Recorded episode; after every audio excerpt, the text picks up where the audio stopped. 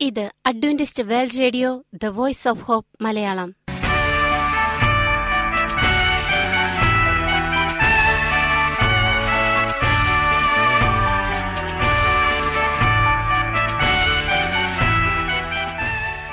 നിലയ്ക്കാത്ത ദൈവസ്നേഹത്തിന്റെ ശബ്ദപ്രപഞ്ചത്തിലേക്ക് ഞങ്ങളുടെ എല്ലാ പ്രിയപ്പെട്ട ശ്രോതാക്കൾക്കും സ്വാഗതം. ഞാൻ ഷാനി ബിനോയ്. ഇന്നത്തെ പ്രധാന പരിപാടികൾ കാവ്യശബ്ദം. ക്രിസ്തീയ ഭക്തിഗാനങ്ങളുടെയും കവിതകളുടെയും പ്രത്യേക ആസ്വാദന പരിപാടി വചനപ്രത്യാശ തിരുവചന സന്ദേശം. പാസ്റ്റർ ബിനോയ് ജേക്കബ് തിരുവചനത്തിൽ നിന്നും സംസാരിക്കുന്നു. ഇന്നത്തെ പരിപാടി ഒരു മനോഹരമായ ഗാനം കേട്ടുകൊണ്ട് ആരംഭിക്കാം.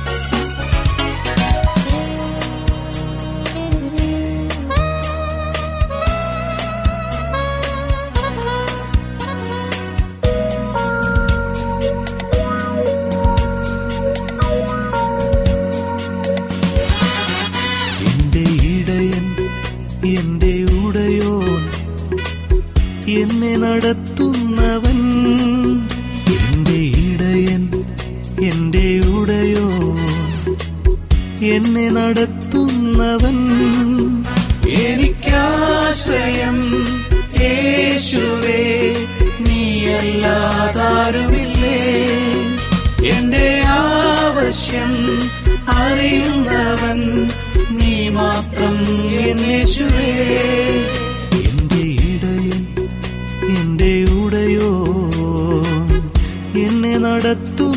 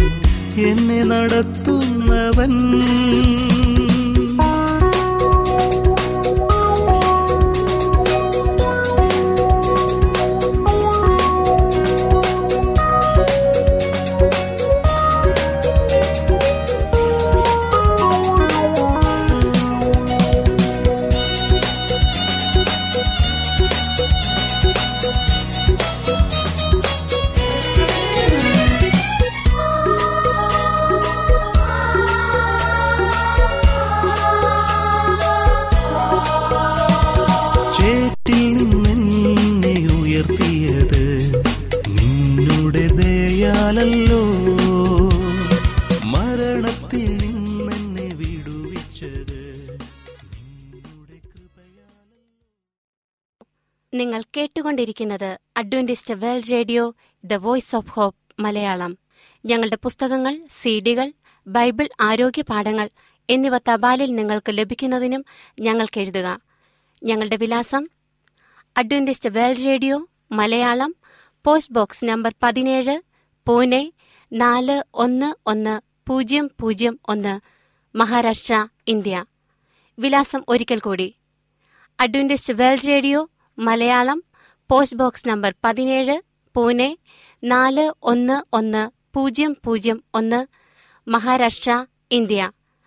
ഞങ്ങളുടെ ഇമെയിൽ ബിനോയ് ജേക്കബ് പൂജ്യം ഒന്ന് അറ്റ് ജിമെയിൽ ഡോട്ട് കോം ഈ പരിപാടികൾ ഓൺലൈനായി ശ്രവിക്കുന്നതിന് ഞങ്ങളുടെ വെബ്സൈറ്റായ W W W dot A W R dot O R G സന്ദർശിക്കുക.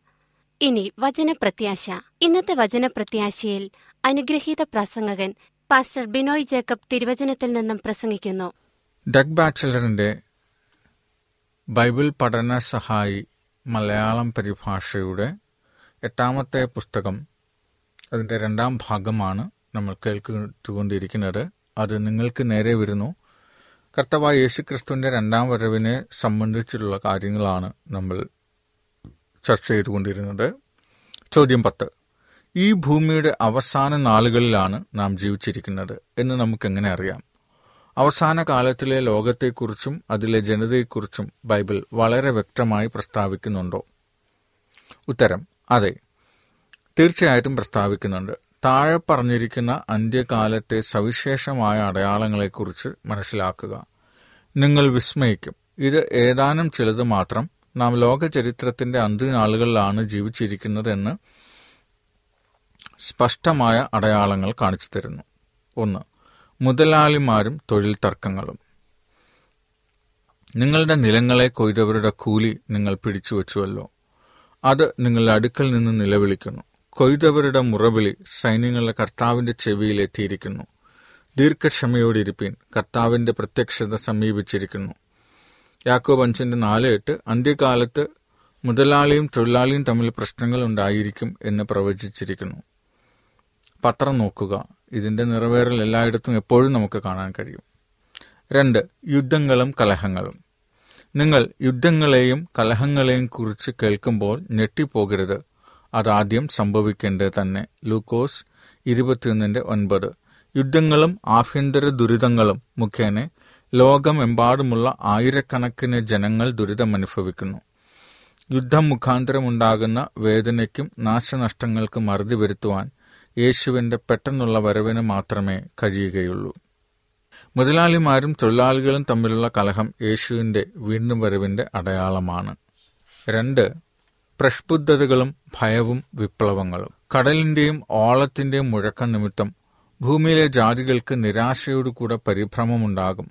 ആകാശത്തിലെ ശക്തികൾ ഇളകിപ്പോകുന്നതിനാൽ ഭൂലോകത്തിന് എന്തു ഭവിക്കുവാൻ പോകുന്നു എന്ന് പേടിച്ച് നോക്കി പാർത്തും കൊണ്ട് മനുഷ്യൻ നിർജീവന്മാരാകും ലൂക്കോസ് ഇരുപത്തിയൊന്നിന്റെ ഇരുപത്തിയഞ്ച് ഇരുപത്തിയാറ്.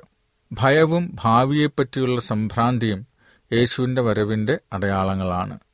വർത്തമാനകാലത്തിലെ പത്രത്തിലെ പത്രാധിപ ലേഖനം പോലെ ഈ വിചിത്രമായ കോലാഹലങ്ങൾ ഇന്നത്തെ ലോകത്തിന്റെ പൂർണമായ ഒരു ചിത്രമാണ് നമുക്ക് നൽകുന്നത്. അതിനൊരു കാരണമുണ്ട്. ഈ ഭൂമിയുടെ ചരിത്രത്തിലെ ഏറ്റവും അവസാന നാളുകളിൽ ജീവിച്ചിരിക്കുന്ന ജനമാണ് നാം.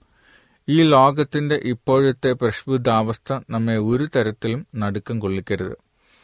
ക്രിസ്തു ഇതിനെക്കുറിച്ച് മുൻകൂട്ടി അറിയിച്ചിട്ടുണ്ട്. അവന്റെ വരവ് വളരെ അടുത്തായിരിക്കുന്നു എന്നുള്ളത് നമ്മെ ബോധ്യപ്പെടുത്തേണ്ടതാണ്. ഡി. ജ്ഞാനവർദ്ധനവ്. അന്ത്യകാലം ജ്ഞാനം വർദ്ധിക്കുകയും ചെയ്യും. ദാനിയൽ പന്ത്രണ്ടിന്റെ നാല്. ഇന്നത്തെ വിവര സാങ്കേതിക യുഗം ഇതിന്റെ സ്പഷ്ടമായ തെളിവാണ്. ഈ അടയാളം നിറവേറി നിറവേറിയിരിക്കുന്നതായി ഏത് നാസ്തിക മനസ്സും നിശ്ചയമായും അംഗീകരിക്കേണ്ടതാണ്. അറിവിന്റെ കടന്നു കയറ്റം എല്ലാ ദിശകളിലും വർദ്ധിച്ചുകൊണ്ടിരിക്കുന്നു. ലോകത്തിന്റെ മൊത്തം അറിവിന്റെ എൺപത് ശതമാനം കഴിഞ്ഞ ദശകത്തിലാണ് ഉണ്ടായതെന്ന് പറയപ്പെടുന്നു. അതുപോലെ ഇതുവരെ ഉണ്ടായിട്ടുള്ളതിൽ തൊണ്ണൂറ് ശതമാനം ശാസ്ത്രജ്ഞന്മാർ ഇപ്പോൾ ആണ് ഉള്ളത്. അടുത്തതായിട്ട് പരിഹാസികളും മതാധിഷ്ഠിതന്മാരായ നാസ്തികരും ബൈബിൾ സത്യങ്ങളിൽ നിന്ന് പിന്തിരിയുന്നതാണ്. പരിഹാസികൾ പരിഹാസത്തോടെ അന്ത്യകാലത്ത് വരുമെന്ന് വിശേഷാൽ അറിഞ്ഞുകൊള്ളുവിൻ. രണ്ട് പത്രോസ് മൂന്നിന്റെ നാല്. അവർ പഥ്യോപദേശം പൊറുക്കാതെ സത്യത്തിന് ചെവി കൊടുക്കാതെ കെട്ടുകഥ കേൾപ്പാൻ തിരികുകയും ചെയ്യുന്ന കാലം വരും. രണ്ട് തീമത്തിയോസ് നാലാം അധ്യായം മൂന്ന് നാല്. ഈ പ്രവചനം നിവൃത്തിയായി.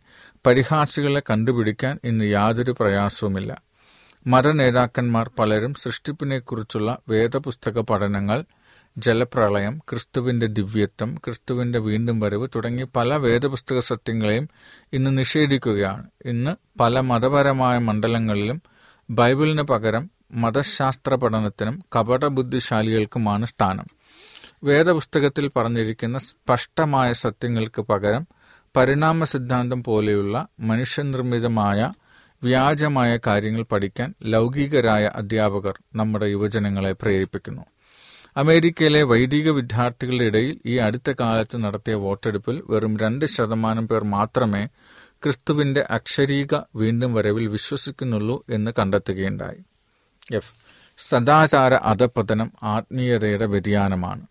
അന്ത്യകാലത്ത് മനുഷ്യർ സ്വസ്നേഹികളും നന്ദികെട്ടവരും സൽഗുണദോഷികളും ദൈവപ്രിയമില്ലാതെ ഭോഗപ്രിയരായി ഭക്തിയുടെ വേഷം ധരിച്ച് അതിന്റെ ശക്തി ത്യജിക്കുന്നവരുമായിരിക്കും. രണ്ട് തിമത്യോസ് മൂന്നാം അധ്യായം ഒന്ന് മുതൽ അഞ്ച് വരെ.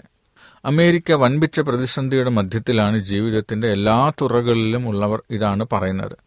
മനുഷ്യന്റെ പ്രശ്നപരിഹാരത്തിന് ആത്മഹത്യ ഒരു സാധാരണ സംഭവമായി മാറിയിരിക്കുന്നു. വിവാഹമോചനത്തിന്റെ അനുപാതം അനിയന്ത്രിതമായി വർദ്ധിച്ചിരിക്കുന്നു.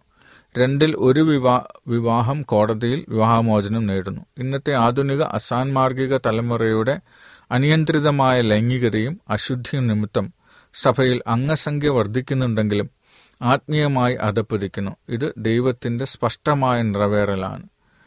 ദൈവവചനത്തിന്റെ സ്പഷ്ടമായ നിറവേറലാണ്. ഒരു ശരിയായ ഞെട്ടലിന് വേണ്ടി രണ്ട് തിമത്തിയോസ് മൂന്നാം അധ്യായം ഒന്ന് മുതൽ അഞ്ച് വരെയുള്ള പറയുന്ന അന്ത്യകാല പാപങ്ങൾ ഞായറാഴ്ച ദിവസം ലഭിക്കുന്ന പത്രങ്ങളിൽ വിഷയമായി ഭവിച്ചിരിക്കുന്നത് നോക്കുക. അശ്ലീല സാഹിത്യം എന്ന സാംക്രമിക രോഗം കുറ്റകൃത്യങ്ങൾ നിയമവിരുദ്ധമായ മയക്കുമരുന്നുകൾ ധാർമ്മിക അധപതനം എന്നിവ നമ്മെ ആക്രമിച്ച് അടിമപ്പെടുത്തുമെന്ന് ഭീഷണിപ്പെടുത്തുന്നു. ഇന്ന് ലോകത്തെ മുക്കിത്താഴ്ത്താൻ ശ്രമിക്കുന്ന തിന്മയുടെ ജലപ്രവാഹത്തെ തടഞ്ഞു നിർത്താൻ ക്രിസ്തുവിന്റെ വീണ്ടും വരവിന് മാത്രമേ കഴിയുള്ളൂ. അടുത്തത് ഇന്ദ്രിയ സുഖത്തോടുള്ള ഭ്രമം. അന്ത്യകാലത്ത് മനുഷ്യർ ദൈവപ്രിയമില്ലാതെ ഭോഗപ്രിയരായി ഭക്തിയുടെ വേഷം ധരിച്ച് അതിന്റെ ശക്തി ത്യജിക്കുന്നവരായിരിക്കും ഒന്ന് തിമത്യൂസ് മൂന്നാം അധ്യായം മൂന്ന് മുതൽ നാല് വരെ. അന്ത്യകാല ജനം ദൈവത്തെക്കാൾ കൂടുതലായി ഭോഗത്തെ പ്രിയപ്പെടുന്നവരാണ്. ഈ ലോകം ഇന്ന് ഇന്ദ്രിയ സുഖത്തിൽ ശ്രമിച്ചിരിക്കുന്നു ഭ്രമിച്ചിരിക്കുന്നു. വലിയ പട്ടണങ്ങളിൽ പാർക്കുന്നവരിൽ ഒരു ചെറിയ ശതമാനം ആൾക്കാർ മാത്രമേ മുടങ്ങാതെ സഭാരാധനയ്ക്ക് സംബന്ധിക്കുന്നുള്ളൂ. എന്നാൽ ഇന്ദ്രിയ സുഖം തേടി പതിനായിരങ്ങൾ അങ്ങനെയുള്ള സങ്കേതങ്ങളിലേക്ക് പോകുന്നു. ഓരോ വർഷവും അമേരിക്ക കോടിക്കണക്കിന് രൂപ ലൗകിക സുഖത്തിന് വേണ്ടി ചെലവിടുന്നു. എന്നാൽ ദൈവവേലയ്ക്ക് വേണ്ടി നാമമാത്രമായി ചെലവിടുന്നു. ഭോഗപ്രിയരായ ലക്കുകെട്ട ജനം കോടിക്കണക്കിന് മണിക്കൂറുകൾ ടി വിയുടെ മുമ്പാകെ ചെലവിടുന്നു. ഇത് രണ്ട് തീമത്തിയോസ് മൂന്ന് നാലിന്റെ നിവൃത്തിയാണ്. അടുത്തത് നിയമലംഘനവും രക്തച്ചൊരിച്ചിലും ഭീകരതയും വർദ്ധിക്കുന്നു. അധർമ്മം പെരുകുന്നതുകൊണ്ട് അനേകരുടെ സ്നേഹം തണുത്തുപോകും. മത്തായി ഇരുപത്തിനാലിന്റെ പന്ത്രണ്ട്. ദുഷ്ടമനുഷ്യരും മായാവികളും വഞ്ചിച്ചും വഞ്ചിക്കപ്പെട്ടും കൊണ്ട് മേൽക്കുമേൽ ദോഷത്തിന് മുതിർന്നു വരും. രണ്ട് തിമത്യസ് മൂന്നിന്റെ പതിമൂന്ന്. ദേശം രക്തപാതകം കൊണ്ട് നഗരം സാഹസം കൊണ്ട് നിറഞ്ഞിരിക്കുന്നു. എസ്കൽ ഏഴിന്റെ ഇരുപത്തിമൂന്ന് ഈ അടയാളം നിറവേറിയെന്നുള്ളതിന്റെ പ്രത്യക്ഷമായ തെളിവാണിത്. ഭീതി ഉളവാക്കുന്ന വിധത്തിൽ നിയമലംഘനവും കുറ്റവാസനയും വളരെ വേഗം വർദ്ധിച്ചുകൊണ്ടിരിക്കുന്നു. ഇരുട്ടിക്കഴിഞ്ഞാൽ പല പട്ടണങ്ങളിലും പാർക്കുന്നവർ കോളിംഗ് ബില്ലിന്റെ ശബ്ദം കേട്ടാലും കഥക് തുറക്കുകയില്ല. കുറ്റവാസന ഒരു നിയന്ത്രണമില്ലാതെ വർദ്ധിക്കുന്നതുകൊണ്ട് ബുദ്ധിശാലികളായ പല രാജ്യതന്ത്രജ്ഞരും നാഗരികതയുടെ നിലനിൽപ്പിനെക്കുറിച്ച് ഉത്കണ്ഠാകുലരാണ്. വിനാശകരമായ ഭൂകമ്പങ്ങളും കൊടുങ്കാറ്റും ക്ഷാമവും വലിയ ഭൂകമ്പവും മഹാവ്യാധികളും അവിടെവിടെ ഉണ്ടാകും ലൂക്കോസ് ഇരുപത്തിയൊന്നിന്റെ പതിനൊന്ന് ഭൂകമ്പങ്ങൾ ചുഴലിക്കാറ്റ് വെള്ളപ്പൊക്കം മുതലായവയുടെ എണ്ണം മുൻപുണ്ടായിട്ടില്ലാത്ത വിധത്തിൽ വർദ്ധിച്ചുകൊണ്ടിരിക്കുന്നു. ലോകത്തിലെ മൂന്നിലൊന്ന് ജനം ദാരിദ്ര്യത്തിൽ കഴിയുന്നു. വിശപ്പ് കൊണ്ട് ആയിരക്കണക്കിന് ആളുകൾ ദിവസവും മരിച്ചുകൊണ്ടിരിക്കുന്നു. നാം ലോകത്തിന്റെ അവസാന നാളുകളിലാണ് ജീവിച്ചിരിക്കുന്നത് എന്നുള്ളത് ഇതിന്റെ തെളിവാണ്. ഇനിയും അവസാന നാളുകളിൽ ജീവിച്ചിരിക്കുന്നവർക്കുള്ള പ്രത്യേക സന്ദേശം. രാജ്യത്തിന്റെ ഈ സുവിശേഷം സകല ജാതികൾക്കും സാക്ഷ്യമായി ഭൂലോകത്തിലൊക്കെയും പ്രസംഗിക്കപ്പെടും. അപ്പോൾ അവസാനം വരും മത്തായി ഇരുപത്തിനാലിന്റെ പതിനാല്. യേശുക്രിസ്തുവിന്റെ വീണ്ടും വരവിനെക്കുറിച്ചുള്ള അതിമഹത്തായ അന്ത്യകാല മുന്നറിയിപ്പിൻ ദൂത് ഇന്ന് തൊള്ളായിരം ഭാഷകളിലും പ്രാദേശിക ഭാഷകളിലും അറിയിച്ചുകൊണ്ടിരിക്കുകയാണ്. ലോകത്തിന്റെ ജനസംഖ്യയിൽ തൊണ്ണൂറ്റഞ്ച് ശതമാനം പേർക്ക് ഈ ദൂത് കേൾക്കാൻ സാധിക്കും. യേശുവിന്റെ രണ്ടാം വരവിന് തൊട്ടു മുമ്പ് തന്നെ ലോകത്തിന്റെ ഓരോ വ്യക്തിയോടും മുന്നറിയിപ്പിൻ ദൂത് അറിയിക്കുന്നതാണ്. ഈ ദൂത് അവഗണിക്കുന്നവർ മാത്രമേ നഷ്ടപ്പെടുകയുള്ളൂ. പ്രേതാത്മവാദത്തോടുള്ള ആഭിമുഖ്യം. എന്നാൽ ഭാവി കാലത്ത് ചിലർ വ്യാജാത്മാക്കളെയും ഭൂതങ്ങളുടെ ഉപദേശങ്ങളെയും ആശ്രയിച്ച് ഭോഷ്ക പറയുന്നവരുടെ കപടത്തിൽ വിശ്വാസം ത്യജിക്കും. ഒന്ന് തിമത്തൂസ് നാലിന്റെ ഒന്ന്. അവ ഭൂതാത്മാക്കൾ തന്നെ. വെളിപ്പാട് പതിനാറിന്റെ പതിനാല്. രാഷ്ട്രത്തലവന്മാർ ഉൾപ്പെടെ ധാരാളം വ്യക്തികൾ ഇന്ന് മനഃശാസ്ത്ര വിദഗ്ധരുടെയും പ്രേതാത്മവാദക്കാരനും അടുക്കൽ ചെന്ന് ഉപദേശം തേടുന്നു. പ്രേതാത്മവാദവും വ്യാജോപദേശമായ ആത്മാവിന്റെ അമർത്യതയും ചേർന്ന് സഭകളെ ആക്രമിക്കുന്നവും മരിച്ചവർ മരിച്ചവർ തന്നെയാണെന്ന് ബൈബിൾ പഠിപ്പിക്കുന്നു. ഈ വിഷയത്തെക്കുറിച്ച് മനസ്സിലാക്കുവാൻ നമ്മൾ കൂടുതൽ പഠിക്കുന്നതാണ്.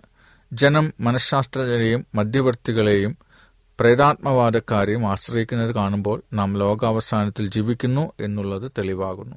ചോദ്യം പതിനൊന്ന്. കർത്താവിന്റെ വീണ്ടും വരവ് എത്രമാത്രം അരിയുകയാണ് ഉത്തരം ഈ വിഷയത്തിൽ ബൈബിൾ വളരെ നിശ്ചയത്തോടും വ്യക്തമായിട്ടും സംസാരിക്കുന്നു. മിക്കവാറും എല്ലാ അടയാളങ്ങളും നിറവേറുകയുണ്ടായി. ക്രിസ്തുവിന്റെ വരവിന്റെ കൃത്യമായ ദിവസവും മണിക്കൂറും നമുക്കറിയില്ല. പത്തായി ഇരുപത്തിനാല് മുപ്പത്തി ആറ് എന്നാൽ യേശുവിന്റെ വീണ്ടും വരവ് നമ്മുടെ കാലത്ത് തന്നെ നടക്കും എന്ന് നമുക്ക് ദൃഢമായി വിശ്വസിക്കാം. കാര്യങ്ങൾ എത്രയും പെട്ടെന്ന് തീർത്ത് തന്റെ വേല വെട്ടിച്ചുരുക്കുമെന്ന് ദൈവം നമ്മോട് വാഗ്ദാനം ചെയ്യുന്നു. റോമർ ഒൻപതിന്റെ ഇരുപത്തിയെട്ട്. എത്രയും പെട്ടെന്ന് ഈ ഭൂമിയിലേക്ക് വന്ന് ക്രിസ്തു തന്റെ ജനത്തെ ചേർക്കുന്നതാണ് നിങ്ങൾ ഒരുങ്ങിയിട്ടുണ്ടോ? സമയത്തിന്റെ അന്ത്യനിമിഷത്തിലാണ് നമ്മൾ ജീവിക്കുന്നത്. അത്തിയെ നോക്കി ഒരു ഉപമെടുപ്പിൻ അതിന്റെ കൊമ്പ് ഉള്ളതായി ഇല തളിർക്കുമ്പോൾ വേനൽ അടുത്തു എന്ന് നിങ്ങൾ അറിയുന്നുവല്ലോ. അങ്ങനെ നിങ്ങൾ ഇതൊക്കെയും കാണുമ്പോൾ അവൻ അടുക്കൽ വാതിൽക്കൽ തന്നെ ആയിരിക്കുന്നു എന്ന് അറിഞ്ഞുകൊള്ളുവൻ. ഇതൊക്കെയും സംഭവിക്കുവോളം ഈ തലമുറ ഒഴിഞ്ഞു പോകയില്ല എന്ന് ഞാൻ സത്യമായിട്ട് നിങ്ങളോട് പറയുന്നു. മത്തായി ഇരുപത്തിനാലിന് മുപ്പത്തിരണ്ട് മുപ്പത്തിനാല്. ചോദ്യം പന്ത്രണ്ട്. ക്രിസ്തുവിന്റെ വീണ്ടും വരവിനെക്കുറിച്ച് സാത്താന്റെ പല വ്യാജ പ്രസ്താവനകൾ നടത്തുന്നു. അതുപോലെ വ്യാജമായ അടയാളങ്ങളും ലക്ഷക്കണക്കിന് ജനങ്ങളെ വഞ്ചിക്കുന്നതാണ്. ഞാൻ വഞ്ചിക്കപ്പെടുകയില്ല എന്ന് എനിക്കെങ്ങനെ തീർച്ചപ്പെടുത്താം? ഇവ അത്ഭുതങ്ങൾ ചെയ്തുകൊണ്ട് അവരുടെ അടുക്കിലേക്ക് പുറപ്പെടുന്ന ഭൂതാത്മാക്കൾ തന്നെ. വെളിപ്പാട് പതിനാറിന്റെ പതിനാല്. കള്ളക്രിസ്തുക്കളും കള്ളപ്രവാചകന്മാരും എഴുന്നേറ്റ് കഴിയുമെങ്കിൽ വൃദ്ധന്മാരെയും ചെറ്റിപ്പാനായി വലിയ അടയാളങ്ങളും അത്ഭുതങ്ങളും കാണിക്കും. മത്തായി ഇരുപത്തിനാലിൽ ഇരുപത്തിനാല്. ഉപദേശത്തിനും സാക്ഷ്യത്തിനും വരുവീൻ അവർ ഈ വാക്കുപോലെ പറയുന്നില്ല എങ്കിൽ അവർക്ക് അരുണോദയം ഉണ്ടാകയില്ല. യഷയാവ് എട്ടിന്റെ ഇരുപത്. ഉത്തരം വീണ്ടും വരവിനെക്കുറിച്ച് സാത്താൻ പല തെറ്റായ ഉപദേശങ്ങളും കണ്ടുപിടിച്ചിട്ടുണ്ട്. അതുപോലെ ക്രിസ്തു വന്നുവെന്നും അഥവാ ബൈബിളിൽ പറയാത്ത വിധത്തിലാണ് അവർ വരുന്നതെന്നും പറഞ്ഞ് ആയിരക്കണക്കിന് ജനങ്ങളെ വഞ്ചിക്കുന്നു. എന്നാൽ സാത്താന്റെ ഉപായത്തെക്കുറിച്ച് ക്രിസ്തു നമുക്ക് മുന്നറിയിപ്പ് നൽകിയിരിക്കുന്നു. ആരും നിങ്ങളെ തെറ്റിക്കാതിരിപ്പാൻ സൂക്ഷിച്ചുകൊള്ളുവേൻ. മത്തായി ഇരുപത്തിനാല് ഇരുപത്തിനാല്. സാത്താന്റെ പദ്ധതികളും നുണപ്രചരണങ്ങളും കർത്താവ് തുറന്നു കാട്ടുന്നതിലൂടെ നമുക്ക് വീണ്ടും മുന്നറിയിപ്പ് നൽകുന്നു. അവൻ നമ്മെ ഓർമ്മപ്പെടുത്തുന്നത് ഓർത്തുകൊള്ളുവീൻ ഞാൻ മുൻകൂട്ടി നിങ്ങളോട് പറഞ്ഞിരിക്കുന്നു എന്നാണ്. മത്തായി ഇരുപത്തിനാല് ഇരുപത്തിയഞ്ച് ഉദാഹരണത്തിന് ക്രിസ്തു മരുഭൂമിയിലോ അഥവാ പ്രേതാത്മ മാധ്യമങ്ങൾ ഒരുക്കുന്ന അറകളിലൂടെയോ പ്രത്യക്ഷപ്പെടുകയില്ലെന്ന് വളരെ വ്യക്തമായി അറിയിച്ചിരിക്കുന്നു. വാക്യം ഇരുപത്തിയാറ്. ക്രിസ്തുവിന്റെ വീണ്ടും വരവിനെക്കുറിച്ച് ദൈവവചനത്തിൽ പറയുന്നത് മനസ്സിലാക്കുകയാണെങ്കിൽ നാം വഞ്ചിക്കപ്പെടുവാൻ യാതൊരു പഴുതുമില്ല. ഇപ്രകാരമാണ് ആസിഡ് പരിശോധന. ഇതിനെക്കുറിച്ച് ബൈബിൾ എന്ത് പഠിപ്പിക്കുന്നു? വീണ്ടും വരവിനെക്കുറിച്ച് ബൈബിളിൽ നിന്ന് മനസ്സിലാക്കുന്ന ജനത്തെ തെറ്റിക്കാൻ പിശാചിന് കഴിയുകയില്ല. മറ്റുള്ള എല്ലാവരും വഞ്ചിക്കപ്പെടും. പ്രേതാത്മവാദക്കാരുടെ അറകളിൽ യേശു ആയിട്ട് ആൾമാറാട്ടം നടത്തുന്നത് പിശാജിന്റെ ഭൂതാത്മാക്കളാണ്. ചോദ്യം പതിമൂന്ന്. യേശു വീണ്ടും വരുന്നതിന് ഞാൻ ഒരുങ്ങിയിട്ടുണ്ട് എന്നെങ്ങനെ തീർച്ചപ്പെടുത്താം? എന്റെ അടുക്കൽ വരുന്നവനെ ഞാൻ ഒരു നാളും തള്ളിക്കളയുകയില്ല. യോഹന്നാൻ ആറിന്റെ മുപ്പത്തിയേഴ്. അവനെ കൈക്കൊണ്ട് അവന്റെ നാമത്തിൽ വിശ്വസിക്കുന്ന ഏവർക്കും ദൈവമക്കളാകുവാൻ അവൻ അധികാരം കൊടുത്തു. യോഹന്നാൻ ഒന്നിന്റെ പന്ത്രണ്ട്. ഞാൻ എന്റെ ന്യായപ്രമാണം അവരുടെ ഉള്ളിലാക്കി അവരുടെ ഹൃദയങ്ങളിൽ എഴുതും. എബ്രായർ ആറിന്റെ പത്ത് എട്ടിന്റെ പത്ത്. നമ്മുടെ കർത്താവായ യേശുക്രിസ്തു മുഖാന്തരം നമുക്ക് ജയം നൽകുന്ന ദൈവത്തിന് സ്തോത്രം. ഒന്ന് കുരിന്തിയർ പതിനഞ്ചിന്റെ അൻപത്തിയേഴ്.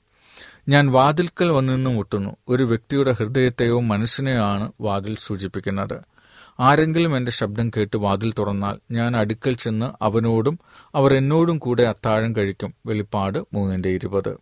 എന്റെ ജീവിതത്തെ മാറ്റുന്നതിന് യേശു പരിശുദ്ധാത്മാവിലൂടെയും എന്റെ മനസ്സിലൂടെയും ഹൃദയത്തിലേക്ക് കടന്നു വരുന്നതിനു വേണ്ടി മുട്ടുകയും അപേക്ഷിക്കുകയും ചെയ്യുന്നു.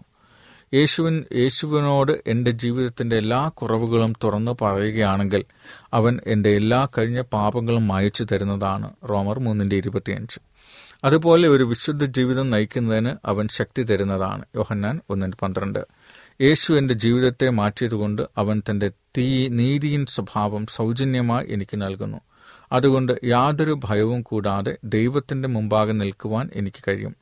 പിന്നീട് അവന്റെ ഇഷ്ടം പ്രവർത്തിക്കുന്നത് എനിക്ക് സന്തോഷമായിത്തീരുന്നു. ഇത് വളരെ എളുപ്പമായതുകൊണ്ട് ഇതിന്റെ വിശ്വാസീയത പലരും സംശയിക്കുന്നു. എന്നാൽ ഇത് സത്യമാണ്. എന്റെ ജീവിതം കർത്താവിന് സമർപ്പിക്കുന്നതാണ് എന്റെ കർത്തവ്യം. അപ്പോൾ അവൻ എന്റെ ജീവിതത്തിലേക്ക് കടന്നു വരുന്നതാണ്. എന്നിൽ അത്ഭുതം പ്രവർത്തിച്ച് എന്റെ ജീവിതത്തെ മാറ്റുക എന്നുള്ളതാണ് അവന്റെ ദൗത്യം. അതുപോലെ വീണ്ടും വരവിന് വേണ്ടി ഒരുക്കുക ഇത് സൗജന്യദാനമാണ്. ഞാൻ അതിനെ അംഗീകരിക്കേണ്ടതുമാണ്. ചോദ്യം പതിനാല്. ഏത് വലിയ അപകടത്തെക്കുറിച്ചാണ് യേശു നമുക്ക് മുന്നറിയിപ്പ് നൽകിയിരിക്കുന്നത്? അങ്ങനെ നിങ്ങൾ നനയ്ക്കാത്ത നാഴികയിൽ മനുഷ്യപുത്രൻ വരുന്നതുകൊണ്ട് നിങ്ങളും ഒരുങ്ങിയിരിപ്പിൻ. മത്തായി ഇരുപത്തിനാലിന് നാൽപ്പത്തിനാല്.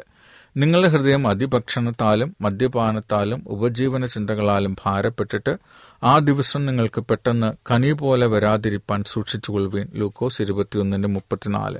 നോഹയുടെ കാലം പോലെ തന്നെ മനുഷ്യപുത്രന്റെ വരവും ആകും. മത്തായി ഇരുപത്തിനാലിന്റെ മുപ്പത്തിയേഴ്. ഭൗതിക ജീവിതത്തിന്റെ കാര്യങ്ങൾ മാത്രം നോക്കുന്നതും പാപത്തിന്റെ ഉല്ലാസങ്ങളിൽ ഏർപ്പെട്ട് തിരക്ക് കാണിക്കുന്നതും വലിയ അപകടമാണ്. നോഹയുടെ കാലത്ത് ശേഷമുള്ളവരെ പോലെ കർത്താവിന്റെ വരവ് നമ്മെ കൈവിടുന്നതാണ്. അത് മുഖാന്തരം നാം പരിഭ്രമിക്കുകയും ഒരുങ്ങാത്തത് കൊണ്ട് നഷ്ടപ്പെടുകയും ചെയ്യാം. ലക്ഷക്കണക്കിന് ജനങ്ങളുടെ അവസ്ഥ ഇതായിരിക്കും. നിങ്ങളുടെ കാര്യം എങ്ങനെയാണ്? യേശു എത്രയും പെട്ടെന്ന് ഈ ലോകത്തിലേക്ക് വരുന്നു. നമ്മുടെ ജീവിതകാലത്ത് തന്നെ കർത്താവ് വരും. നിങ്ങൾ ഒരുങ്ങിയിട്ടുണ്ടോ?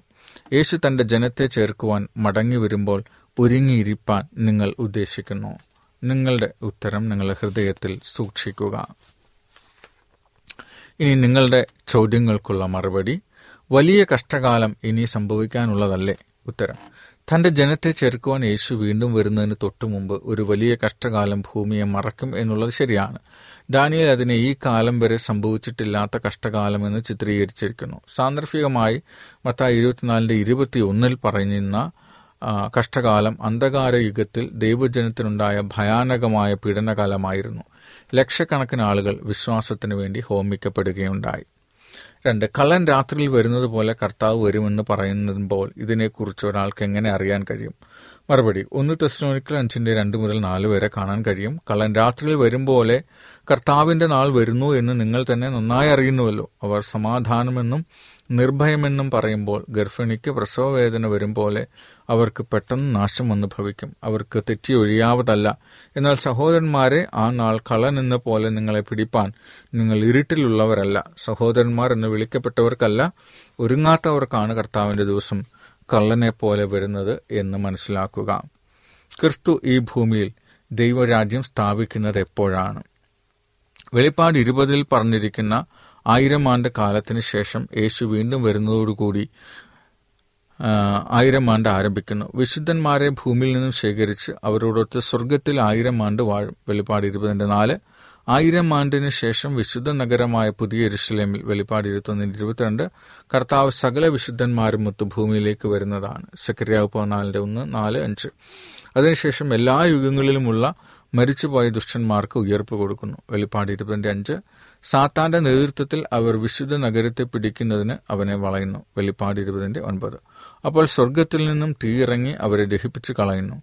ഈ അഗ്നി ഭൂമിയെ ശുദ്ധീകരിക്കുന്നു. പാപത്തിന്റെയും പാപികളുടെയും ശേഷിക്കുന്ന എല്ലാ അംശങ്ങളും കത്തിച്ചു കളയുന്നു. രണ്ട് പത്രോസ് മൂന്നിന്റെ പത്ത്. വെണ്ണീർ മാത്രം ശേഷിച്ചു മലാക്കി നാലിന്റെ മൂന്ന്. അവസാനമായി തീ കെട്ടിപ്പോകുന്നു. യശയാവ് നാൽപ്പത്തിയേഴിന്റെ പതിനാല്. അതിനുശേഷം ദൈവം പുതിയ ഭൂമി സൃഷ്ടിച്ച് രണ്ട് പത്രോസ് മൂന്നിന്റെ പതിമൂന്ന് അറുപത്തിന്റെ പതിനേഴ് വെളിപ്പാട് ഇരുപത്തൊന്നിന്റെ ഒന്ന്. വിശുദ്ധന്മാർക്ക് നൽകുകയും ദൈവം അവരോടൊത്ത് വസിക്കുകയും ചെയ്യുന്നു. ദൈവം താൻ അവരുടെ ദൈവമായി അവരോട് കൂടെ വസിക്കും. വെളിപ്പാട് ഇരുപത്തിയൊന്നിന്റെ മൂന്ന്. ഒടുവിൽ ദൈവത്തിന്റെ പ്രതിച്ഛാതയിൽ പൂർവസ്ഥിതിയിലെത്തിയ ജനം പൂർണരും വിശുദ്ധരും സന്തോഷമുള്ളവരുമായി തീർന്ന് യാതൊരു പാപവും കളങ്കവുമില്ലാത്ത ലോകത്ത് ഭവനങ്ങളിൽ പാർക്കും. ഇത് നഷ്ടപ്പെടുത്താൻ വിഡ്ഢികളായ വ്യക്തികൾ മാത്രമേ ശ്രമിക്കുകയുള്ളൂ. ദൈവത്തിന്റെ മനോഹരമായ രാജ്യത്തെക്കുറിച്ച് കൂടുതൽ അറിയുവാൻ ഈ സന്ദേശങ്ങൾ തുടർന്ന് കേൾക്കുക. ക്രിസ്തുവിന്റെ വീണ്ടും വരവിനെക്കുറിച്ചും അധികം പ്രസംഗങ്ങളോ പഠിപ്പിക്കലുകളോ നാം ഇന്ന് വരെ കേൾക്കാത്തത് എന്തുകൊണ്ടാണ്?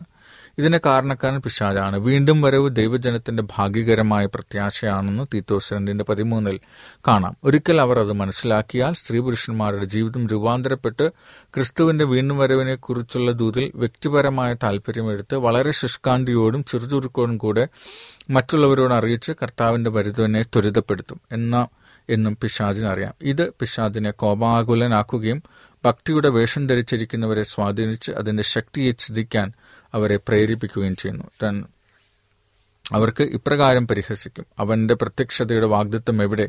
പിതാക്കന്മാർ നിദ്ര കൊണ്ട ശേഷം സകലവും സൃഷ്ടിയുടെ ആരംഭത്തിങ്കിൽ ഇരുന്നത് പോലെ തന്നെ ഇരിക്കുന്നു എന്ന് പറഞ്ഞ് സ്വന്തം മോഹങ്ങളെ അനുസരിച്ച് നടക്കുന്ന പരിഹാസികൾ പരിഹാസത്തോടെ അന്ത്യകാലത്ത് വരുമെന്ന് വിശേഷാൽ അറിഞ്ഞുകൊള്ളുവിൻ. രണ്ട് പത്രോസ് മൂന്നിന്റെ മൂന്ന് നാല്. ക്രിസ്തുവിന്റെ വീണ്ടും വരവിനെ പെട്ടെന്നുള്ള അക്ഷരീക വരവ് ത്യജിക്കുകയും അവഗണിക്കുകയും നിസ്സാരമെന്ന് കരുതുകയും ചെയ്യുന്നവർ വേദപുസ്തക പ്രവചനങ്ങൾ നിവർത്തിക്കുകയും പിശാചിനു വേണ്ടി വലിയ വേല ചെയ്യുകയും ചെയ്യുന്നു. ഒരുത്തനെ കൈക്കൊള്ളും മറ്റവനെ ഉപേക്ഷിക്കും എന്ന് യേശു ലൂക്കോസ് പതിനേഴ് മുപ്പത്തിയഞ്ച് മുപ്പത്തിയാറിൽ പറഞ്ഞിരിക്കുന്നതിന്റെ അടിസ്ഥാനത്തിൽ രഹസ്യ വരവിനെയല്ലേ ഉദ്ദേശിച്ചത്? അല്ല യേശുവിന്റെ വീണ്ടും വരവ് രഹസ്യത്തിലാണെന്ന് യാതൊരു സൂചനയുമില്ല. യേശു യേശു നോഹയുടെ കാലത്തെ ജലപ്രളയത്തെക്കുറിച്ചും സോതമിന്റെ നാശത്തെക്കുറിച്ചും സംസാരിക്കുകയായിരുന്നു. ലൂക്കോസ് പതിനേഴ് ഇരുപത്തിയാറ് മുതൽ മുപ്പത്തിയേഴ് വരെ കാണുക. നോഹയെയും ലോത്തിനെയും ദൈവം വിടുവിച്ചതിനെക്കുറിച്ചും ദുഷ്ടന്മാരുടെ നാശത്തെക്കുറിച്ചും അവർ പറഞ്ഞു. ജലപ്രളയത്തും തീയാലും അവരെ എല്ലാം ദൈവം നശിപ്പിച്ചു എന്നാണ് പ്രത്യേകിച്ച് പറയുന്നത്. വാക്യം ഇരുപത്തേഴ് ഇരുപത്തൊമ്പത്. ഓരോ തവണയും കുറച്ചുപേർ സുരക്ഷിതരായി തിരികെയും മറ്റുള്ളവർ നശിപ്പിക്കപ്പെടുകയും ചെയ്തതെന്ന് വ്യക്തമായി മനസ്സിലാകും. പിന്നീട് അവൻ ഇപ്രകാരം കൂട്ടിച്ചേർത്തു. മനുഷ്യപുത്രൻ വെളിപ്പെടുന്ന നാളിൽ അവണ്ണം തന്നെ ആകും. ലൂക്കോസ് പതിനേഴ് മുപ്പത് ഒന്നുകൂടി വിശദീകരിക്കുന്നതിന് യേശു ഇങ്ങനെ തുടർന്നു. രണ്ടുപേർ വയലിലിരിക്കും ഒരുത്തനെ കൈക്കൊള്ളും മറ്റവനെ ഉപേക്ഷിക്കും ഇതിനെക്കുറിച്ച് യാതൊരു രഹസ്യമില്ല ഏത് കണ്ണും അവനെ കാണും. വെളിപ്പാട് ഒന്നിന്റെ ഏഴ് അവന്റെ വീണ്ടും വരവെങ്കിൽ ക്രിസ്തു പരസ്യമായ വിശുദ്ധന്മാരെ മേഘങ്ങളിൽ എടുക്കുകയും ദുഷ്ടന്മാരെ നിഗ്രഹിക്കുകയും ചെയ്യുന്നു. ഒന്ന് തെസ്ലോനിക്കർ നാലിന്റെ പതിനാറ് പതിനേഴ് യശയാ പതിനൊന്നിന്റെ പതിനാല് രണ്ട് തെസ്ലോനിക്കർ രണ്ടിന്റെ എട്ട്. അതുകൊണ്ട് ലൂക്കോസ് പതിനേഴിന്റെ മുപ്പത്തിയേഴിൽ ദുഷ്ടന്മാരുടെ ശവങ്ങൾക്ക് ചുറ്റും കഴുകന്മാർ കൂടും എന്ന് എടുത്തു പറഞ്ഞിരിക്കുന്നത്. വെളിപ്പാട് പത്തൊൻപതിന് പതിനേഴ് പതിനെട്ട് പരിശോധിക്കുക. യേശുവിന്റെ വീണ്ടും വരവെങ്കിൽ ഉപേക്ഷിക്കപ്പെട്ട ദുഷ്ടന്മാർ മരിച്ചവരായി ശേഷിക്കുന്നു. ഇതൊന്നും രഹസ്യ വരവിനെ കുറിച്ച് പറയുന്നത് അല്ല. ഈ സന്ദേശം കേട്ടുകൊണ്ടിരിക്കുമ്പോൾ നിങ്ങളുടെ മനസ്സിൽ ചോദ്യങ്ങളും സംശയങ്ങളും ഉണ്ടായേക്കാം. ഉണ്ടെങ്കിൽ ഉടനെ വിളിക്കുക. Nine five seven nine double one nine four three zero. ഇന്ത്യയ്ക്ക് പുറത്തുനിന്നാണെങ്കിൽ പ്ലസ് വൺ കൺട്രി കോഡ് കൂടെ ചേർക്കുക. Nine five seven nine double one nine four three zero. സൂമിലൂടെ നിങ്ങളെ എല്ലാവരെയും കണ്ട് വേദപുസ്തക പഠനങ്ങൾ നടത്തണമെന്ന് ആഗ്രഹിക്കുന്നു. രാവിലെ ഏഴ് വൈകുന്നേരം ഏഴ് മുപ്പത് മുതൽ എട്ട് മുപ്പത് വരെ ഇന്ത്യൻ സമയത്ത് ഒരു പ്രത്യേക വേദപുസ്തക ഭാഗത്തെ ആസ്പദമാക്കിയിട്ടുള്ള വളരെ മനോഹരമായ പഠന ക്ലാസ്സുകൾ നടക്കുന്നുണ്ട്. നിങ്ങൾക്കും പങ്കെടുക്കാവുന്നതാണ്.